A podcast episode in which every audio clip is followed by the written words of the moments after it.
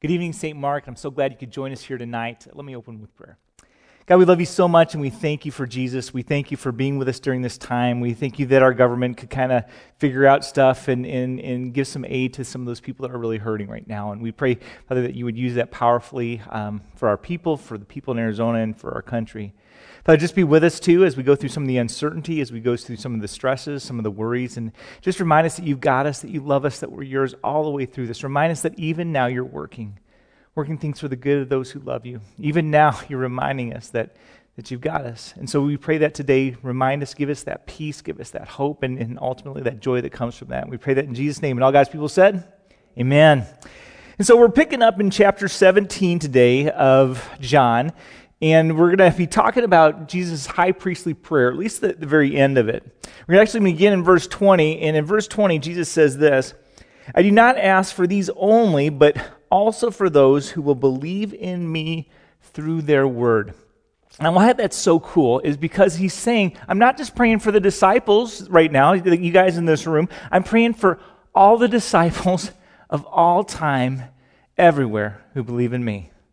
So he's praying for us. That's what he's saying here in this prayer, in this high priestly prayer. Jesus is saying, I'm praying for you and for you and for you. I'm praying for everybody. And as you go through this prayer, there's a lot of really cool things, but I want you to notice four things real quickly that, that, that I probably talked about a little bit in this morning's message as well. But four things that Jesus prays for you right now as you're going through this coronavirus stuff, right now as you're dealing with the stresses of family or, or money, right now as you're going through some of the worries about the future. These are things that Jesus prays for you constantly. And the cool thing about when Jesus prays, he prays a little differently than when we do. Sometimes we pray for, to win the lottery and that's never happened for me, not once. So, uh, but Jesus always prays prayers that he knows the Father is going to answer. Right? He's God too. So these are things that he, you, we can count on, that we can absolutely know that we can get from Jesus, get from the Father. And so, if, just as you go back, Mike hit, covered some of these last week, but in verse 13, it just says this But now I am coming to you, and these things I speak to the world, in the world, that they may have my joy fulfilled in them one of the first things that God or Jesus prays to the Father is this that we would have joy. I love that idea of joy. You know, I, I, love the fact that he wants us to experience that. And where do we find joy? Sometimes we get all kind of focused on the circumstances as we're going through this. We get focused on the what ifs or the what maybes or, or woulda, shoulda, couldas or, or all these different things that are going on in our minds. And we can get more and more down. We can get more and more afraid. If you don't believe me, look at the news. Look at some of the panic, the hysteria going on in our culture today. But if we look at God, we can find peace peace that God's got us. And if we have peace, we can relook at our life a little differently and think, I'm going to go for a walk today, right? Or, or I'm going to play Monopoly with my kids, and I'm going to celebrate and I'm going to rejoice at this kind of time that I have more and more time with my family, or more and more time with my spouse, or more and more time just to figure out different things. I'm going to make the best of this situation. I'm going to have joy because God's got my worries, God's got my back. God's with me in the midst of this storm. And so instead of being a grumposaurus or, or a stressasaurus, we, we can have joy. You think about Jesus, sometimes I think with all the movies, you think he's kind of a downer, you know, he just walks around like a, a zombie or something. But, but he, he, was filled with joy. If he was at a party, everybody wanted to go to that party. If he was at a house, the house was overflowing, right? It, wherever Jesus was, people wanted to be. And it's not like he didn't have stresses. Yeah, people trying to kill him, people trying to trip him up in his words like every time he talked. It's kind of like the media today. Anytime you make a mistake, they were going to capitalize. He had disciples that were following them, that, so he had charge of them and caring and keeping them safe. He had all sorts of the things that you would think would be stressors, but wherever he went, he seemed to have peace and joy. And so, one of the first things God wants for you in the midst of all this stuff, I want you to have joy. Now, think about when he's praying this just a few moments, he's going to go to the garden where he's going to be betrayed. He knows all this is going down. He's reminding them that when this all goes down, when their faith is tested to the hilt, in many ways, our faith is being tested as we go through this process with the coronavirus stuff in our country, that they're going to need to remember these things. I can count on God for joy. Goes on. In verse uh, 15 he goes to the second one. I do not ask you that you take them out of the world but that you keep them from the evil one. That's the second thing he prays. He prays that you would keep him safe from the devil. I love that. He doesn't promise to take us out of the world. He doesn't promise to put a bubble around us. He just says god keep him safe.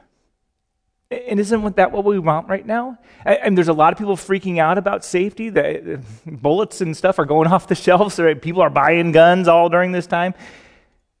But God, Jesus prays to God. He says, keep them safe, safe from the evil one. And that doesn't mean we're not going to have struggles in this life. It doesn't mean we're not going to have problems. That doesn't even mean we're not going to get the coronavirus. It just means that no matter what we face, God walks with us and that He's working. All things for the good of those who love Him. Right? Keep them safe from what Satan wants to do in the midst of this time. It, it, why is that so significant? Because when we're asked to kind of be sequestered, right? When, when, we're, when we're not able to go outside our homes, when we're not able to do our normal stuff, what do we get caught up in? Our minds. And then our worries, and then our stresses, and then our, and then if you turn on the news, you just uh, you just add that all to it, and so we get so stressed out. Satan works in our minds, right? He tempts us there. He, he tries to get us to think up is down and down is up in there. I mean, if he can tempt us and he's going to try to tempt us, he's going to do it during times like this, during times of stress with the disciples in the next few hours. Keep them safe from what Satan wants to do in their life. And you know Satan's going to come. You know he's going to try to trip you up. He knows you're going to try to confuse him. So what do you do? You cling to his word and you cling to this prayer of Jesus because again, it's not just a prayer, it's almost a promise, right? I'm going to give you joy if you look to me, and I'm going to give you safety from the evil one. What do we pray in the Lord's Prayer? Keep us, you know, safe, or keep, deliver us not, uh, deli- uh, da, da, da. how do we go? Lead us not into temptation, but deliver us from evil, or deliver us from the evil one. Jesus prays the same thing here. I want to keep you safe. I'm praying constantly before the Father. Now, think about in heaven. Jesus is constantly ushering these things up. I don't know how it all works. There's a Trinity thing going, but he's constantly bringing these things on our behalf to the Father. It's like he's there whispering in his ear all the time protect them, protect them, keep them safe. He goes on to a third thing just real quickly sanctify them in the truth. Your word is truth. As you sent me into the world, I have sent them into the world. And so in verse 18, he's saying, give them a mission, give them something to do. And here's the mission Tell people that I came for them. Right? It's the Christmas message. Tell people that I came. It, it, um, why is that so significant? Because in his coming, he showed his incredible love for you, for everybody. If you would just hold on to Jesus, he can give you peace, he can give you joy, he can give you protection, he can give you helps, he can give you all sorts of things. But most of all, he gives you forgiveness and salvation. So tell people the Christmas message. Tell people I came. And then shortly they'll have another message to tell them. Jesus rose. He's victorious. All the things he promises are true. And then we'll get to verse 20, which is today. I do not ask these things only, but also for those who believe in me through their word, that they may all be one, just as you, Father, are in me and I in you, that they may be in us, so that the world may believe that you have sent me. What's he praying for there? He's praying for unity, isn't he? Father, just like we're one and, and, we're together, and it's the whole Trinity thing, right? But, but they're, they're one entity somehow. Just as we are one, I want them to be one with us.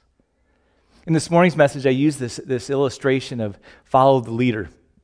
I always think of my kids when they were little, and if you can get five, seven year olds just for, I don't know, even five minutes to play follow the leader, what are they doing during that one time? They're in unity all doing the same thing, eh, you know, acting the same way, figuring out how to do exactly what the leader's doing. Why? Because they're all following the one leader. In the church, as believers, we should have a unity that comes in a similar way by following our one leader in Jesus Christ. And if we're doing that, are we focused on the dumb stuff? No. We're focused on Him. We're focused on sharing the message of Jesus with all the world around us. We're focused on caring and loving for people in our midst. We're, we're focused on the big stuff. And it doesn't mean we won't have disagreements along the way. We had a disagreement uh, on a, a, building campaign a while back, right? And, and some wanted to do it and some didn't want to do it. And we ended up, as a result of that, not doing it, right? And that's okay. That's, those are uh, discussions or, or, or disagreements within the body or whatever. But just think, had we been unified in that? Well, like we were for another building campaign prior to that, we built the whole thing. Whenever Christians can get unified behind a, a mission, be, behind, behind a, an objective, behind anything, almost nothing can stop us. Why? Because we have the power of God that resides with us. We have the power of God on our side. Look at what 12 disciples did, and then came to 120, and then it was 3,000 plus. They took over the whole Mediterranean sharing this message of Jesus. Why? Because they were unified behind the one leader. You go to 1 Corinthians and you see that there started to be some divisiveness in the middle of that. Some were following Peter, some were following Paul, some probably Apollos. And they said, you know, what, we're going to follow these guys. And what did Paul say? No, no, no, no, no. We're all one. We're all same, sharing about the same Jesus. Stop getting focused on the pastor or the apostle in this case. Start following Jesus. Unite behind Jesus. Even in the secular world, you see this sometimes. Just yesterday, well, this is a week ago. So a week ago, yesterday, you saw you saw that the Senate come together at a time of, in my lifetime, most bitter partisan divide I can ever remember. And they voted 96 0 to pass a relief package for our country. Why? Because all of a sudden there was something bigger to focus on. There was something bigger that united these people that genuinely hate each other, I think, so that they could do something good for our country. And Jesus is just praying that same thing. I want you guys, you're my, you're my disciples, you, my, you are my followers. I want you to have unity in this world. Because if you have unity, there is nothing that I can't do through you. When you keep your focus on me instead of the disagreements between each other. Is there anything our Senate couldn't do if they would work together for the benefit of our country? Is there anything that our country couldn't do if we were working together for the benefit of our country? Is there anything that the church couldn't do if we were loving on each other, supporting each other, encouraging each other, and sharing with the world that same love, encouragement, and joy that we find in Jesus? It's that disunity that kills the church. It's that disunity that causes us to waste all sorts of time. And again, what's Jesus about ready to do? About ready to be betrayed? The disciples are, are about ready to have this huge stressor in their life. When you get stressed, you usually get grumpy, right? Uh, fearful, anxious. All these things are about to come down in, in very real terms for them. And Jesus is saying, just keep holding to me, right? A few weeks even further back, hold to the vine. I am the vine. Stay in the vine and you're going to be fine. It's like I'm a poet now, right? But, but he says, remain in me. Stay unified, and you will see a miracle like you've never seen before in your life. Because I'm going to die, and then I'm going to rise again. It's awesome. This is a prayer that Jesus prays for his disciples, but it's a prayer that he prays for us to now. What does he pray? Protection? That's huge. We want protection. Joy? Absolutely, we want joy. Unity? Absolutely. And then a mission on top of all that. These are the things I want you to know God will is going to do for you. Hold to these truths and watch me work in the midst of this world. So he shares all those things. Let me continue in verse 22. The glory that you have given me, I have given to them, that they may be one, even as we are one. In other words, I'm giving them the power to be unified in this way because I'm giving them that one leader for them to follow, that one truth, that one joy, that one gospel. I and them, and you and me, that they may become perfectly one so that the world may know that you sent me and loved them even as you love me. In other words, they're going to see the love that's in us and they're going to realize it's from something bigger, right? They're going to realize that it is from God Himself. Father, I desire that they also, whom you have given me, may be with me where I am, to see my glory that you have given me because you loved me before the foundation of the world. A righteous Father, even though the world does not know you. Can we say the same thing today? Absolutely. I know you, Jesus says. And these know you that know that I and these know that you have sent me. Again, Christmas message, ultimately. God sent Jesus into this world to do what? To say that you matter, to say that He cares, to say that He is faithful to His promises, to say that He loves you, to say and to remind you that He has a plan. Easter says, I have the power to fulfill that plan, and I've done it, and it's finished, and you win. All those who follow me will get to experience the miracle of God, will get to experience heaven itself, will get to experience me as their strength and their hope and their and their support and their comfort and their forgiveness as they go through this life. Oh, righteous Father, even though the world does not know you, I know you, and these know that you have sent me. I have made known to them your name, and I will continue to make it known that the love with which you have loved me may be in them and I in them. Okay, this is all upper room stuff, and it comes to a close. This, he shares with them, love each other. He shares with them, remain in me. He shares with them, some really hard times are coming your way. Keep holding on to me. Keep holding on to my truths. And then he prays for protection and unity and, and, and joy and, and, and mission. And then in chapter 18, we sort of begin the Holy Week experience, don't we? Actually, this is happening all in the midst of Holy Week. But in verse 1 of chapter 18, he continues When Jesus had spoken these words, he went out with his disciples across the Kidron Valley where there was a garden which he and his disciples entered. It seemed to be a place that they had visited quite frequently, kind of their normal hangout spot. Judas seemed to know where it was. Because in verse 2 it says, Now Judas, who betrayed him, also knew the place, for Jesus had often met there with his disciples. So Judas, having procured a band of soldiers and some officers from the chief priests and the Pharisees, they went with the lanterns and the torches and the weapons. And, I just want to emphasize, to you, this was no small contingent. Some of the commentaries say it could have been up to 600 soldiers that were with them.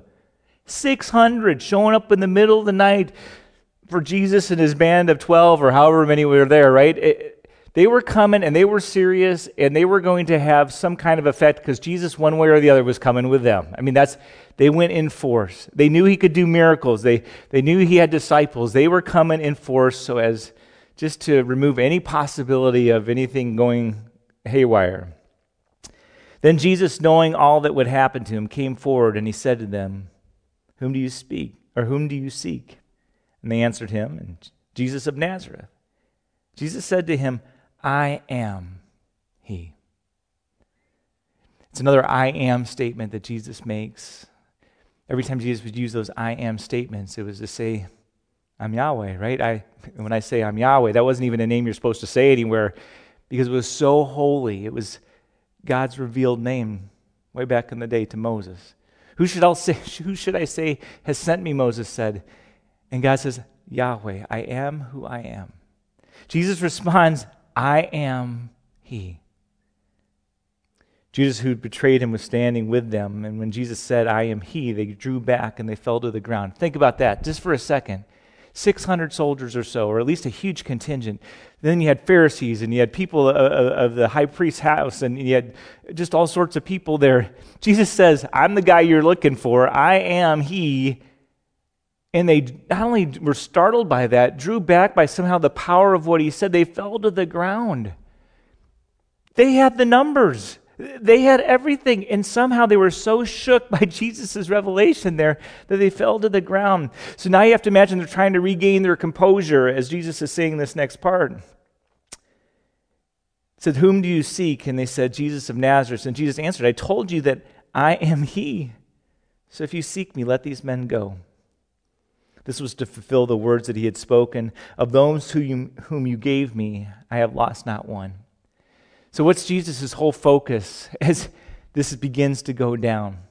He knows it's going sideways for him. Actually, it's going according to plan, but it's going to be very difficult. But he wants to protect his disciples. He just does. He's, he's not only a good leader, but he's a good Lord. He cares about us. And that should tell you that he cares about us right now as we're going through these struggles. He sees, he knows, he cares, and he's he's working. And he just trusts that he's working. And maybe somehow he's going to work through this, this relief package that was sent out by the government. And you just pray that it does right? So that it helps people in their times of need that it relieves some of the fear at least for a month at least for two months maybe. But he cares and he says you know spare my disciples. Commentators believe at this point uh, judas comes and he gives him a, a kiss on the cheek Then Simon Peter, having a sword, drew it and struck the high priest's servant and cut off his right ear. Oh, Peter, outnumbered like 600 to 10 or 12 or whatever it was, he's like, yes, let's go to war. You know, I told Jesus to death I would go. Let's go. And, and if we can just get in Peter's shoes for a second, Jesus had been talking about being betrayed. He'd been sharing some real hard truths about dying. And he kept saying, Cling to me, hold to me, all these different things. And, and now he sees, it probably blew him away that Judas was with him, but he sees the one that Jesus was talking about. Ever anybody that you loved or you cared for betray you? You almost couldn't believe it was happening. You couldn't believe that it was true. You, you, you just couldn't, you couldn't even wrap your head around it. One of their friends, one of their, their disciples, one of the people who followed Jesus all this time saw everything they did. I mean, they camped with this guy, they broke bread with this guy, they, they knew him, they thought inward and out. There he comes with this contingent of people to arrest Jesus, their Lord. How could he do that? And then when he went and he kissed him on the cheek, can you see how that? I mean, he's already an impulsive guy, right? Can you see how that would just make your blood boil? So he took his sword and he cut off the ear, or probably went for the head, right, to kill, but ended up cutting off the ear of one of the high priest's servants. The servant's name was Malchus.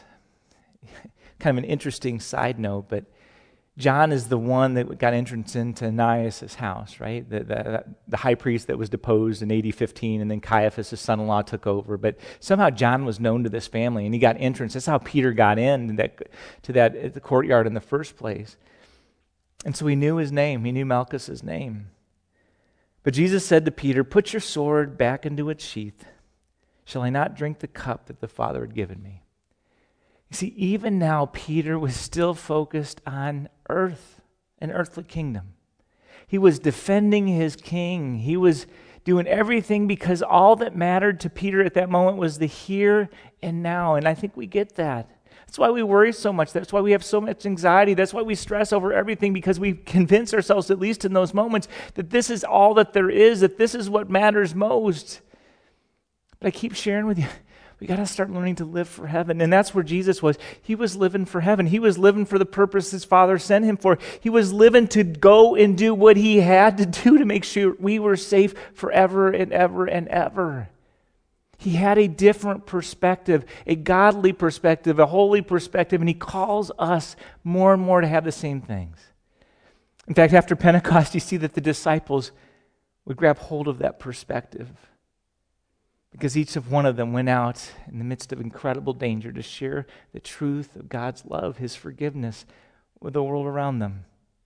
Every one of them were killed except for John. And, and as Mike shared in a, uh, ministry moment a few weeks ago, even John struggled. He was boiled with, with oil. He was, he was kept in prison for a long time. I mean, it, it wasn't, you know, grins and giggles for him either. But all of them were doing it for that something more. They were earning treasures in heaven. They were following the Lord, and people were coming to Jesus. And heaven was getting more and more full. So the band of soldiers and their captain and the officers of the Jews arrested Jesus and bound him. First, they led him to Annas or Ananias, where he was the father in law of Caiaphas, who, had, who was high priest that year. It was Caiaphas who had advised the Jews, actually prophesied to the Jews, that it would be expedient that one man should die for the people. Little could he know that prophecy would come true, but in a very different way. Jesus would die for all those who believe in him so that they could be with him forever in heaven and secure a heavenly kingdom from then on. Caiaphas meant, well, if we just kill Jesus, maybe this all goes away. Simon Peter followed Jesus, as did another disciple. All commentators are in agreement it's John.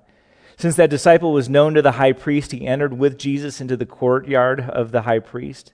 But Peter stood outside at the door. So the other disciple, who was known by the high priest, went out, spoke to the servant girl who kept watch at the door, and brought Peter in.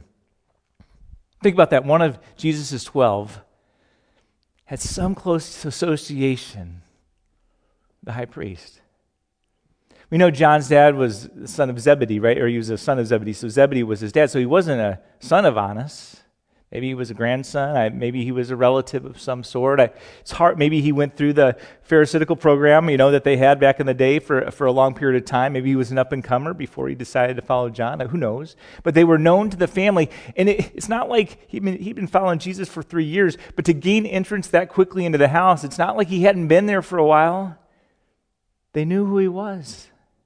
He gained entrance to the house, and nothing bad happened to him. So people knew knew John. They must also, at some level, known that he followed John the Baptist and he followed Jesus. It makes this interesting because the servant girl, upon letting him in, asked him a question. The servant girl at the door said to Peter, You also, not are you, but you also are not one of this man's disciples, are you? almost as to say, I know John is. Are you one too? Like, really? You came here tonight? I mean, what do you. That can't be a good idea. And maybe he gets a pass, but you sure don't, buddy. He said, I, I am not. Now, if they knew that John was, I'm not saying they did, but Scripture seems to at least posit that question. If they knew that John was a follower of Jesus, or at least some of them did, this, you are you not also one of the disciples? It's almost like she knew he was. And he probably knew that she knew he was, but he denied it because of, because of his fear. I mean, I think maybe it's like going to a party when you're young and, you know, and it's getting late and you're thinking, I'm going to go to church the next day. And, and, and you say, I'm going to take off, I'm going to go to church tomorrow. Oh, you're a Christian? You're like, oh, no, I'm not. You know, I don't know. They know you are because you just told them, but you're like, but he just got afraid.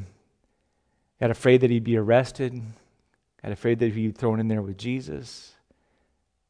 He just got afraid and he said, I, I do not. Now the servants and the officers made a charcoal fire because it was cold, and they were standing and warming themselves. Peter was also with them, standing and warming himself. The high priest then questioned Jesus about his disciples and his teaching, and Jesus answered him. I have spoken openly to the world. I, I, have always taught in synagogues and in the temple where all the Jews came together. I have said nothing in secret. Why do you ask me? Ask those who heard me what I said to them and know what I said. I know we're getting close to time, but I, I just want to talk about this for a second they had been trying to trip Jesus up for years, at least a year plus, eh, possibly two years of that ministry. They'd been trying to trip Jesus up in something that he would say, something that they knew was counter scripture. They just couldn't find anything. Every time they'd have these discussions with him, he would make them look stupid. Teachers of the law, people who taught this to everybody, kind of the pastors of their day, he was making them look stupid when it came to God's word. Over and over and over, all he taught was the truth. Over and over and over, he expounded scriptures and gave understanding so that the people stood in awe of him. And to be honest, most of the Pharisees did too. What does scripture say? Says that they were jealous of him, that he would not give themselves into their care, so they couldn't control him, that he claimed to forgive sins. Well, that seemed to rub them a little wrong, but he kept using scripture to back up why he could. And then he seemed like in his parables and his teaching, man, it seemed like he was saying he was God. But we don't like him. How could he be God? And he doesn't do the things that we think he should do, following the, the Talmud and, and some of the rules that we've created. He, he doesn't obey the things that we think he should be obeying. He's not looking like a king that's going to rescue all of Israel. Again, temporal thinking. He can't be the Messiah. We won't let him be the Messiah. And that hatred began to grow more and more and more. And I don't know if you've ever been at odds with somebody in the church, or, or maybe, okay, just look at, okay, you're, if you're Republican or a Democrat, look at the opposite party, okay? And so if you're a Democrat, look at President Trump. If you're a Republican, look at President Obama. Even when they do good things, isn't it hard to give them props? If they're of the opposite party. And that's because of the dysfunction of our political system today and, and the media getting us all ramped up over different things. But we should be able to give people props when they do something good. But when you're mad at them, think interpersonally, you're mad at your friend or you're mad at somebody at church or your, at your work or, or, or in your neighborhood, even when they do something good, you want to spin it so that it's something negative.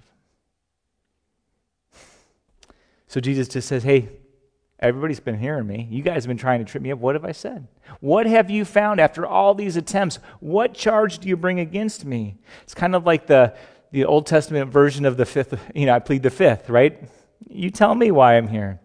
When he had said these things, one of the officers standing by struck Jesus with his hand, saying, Is that how you answer the high priest?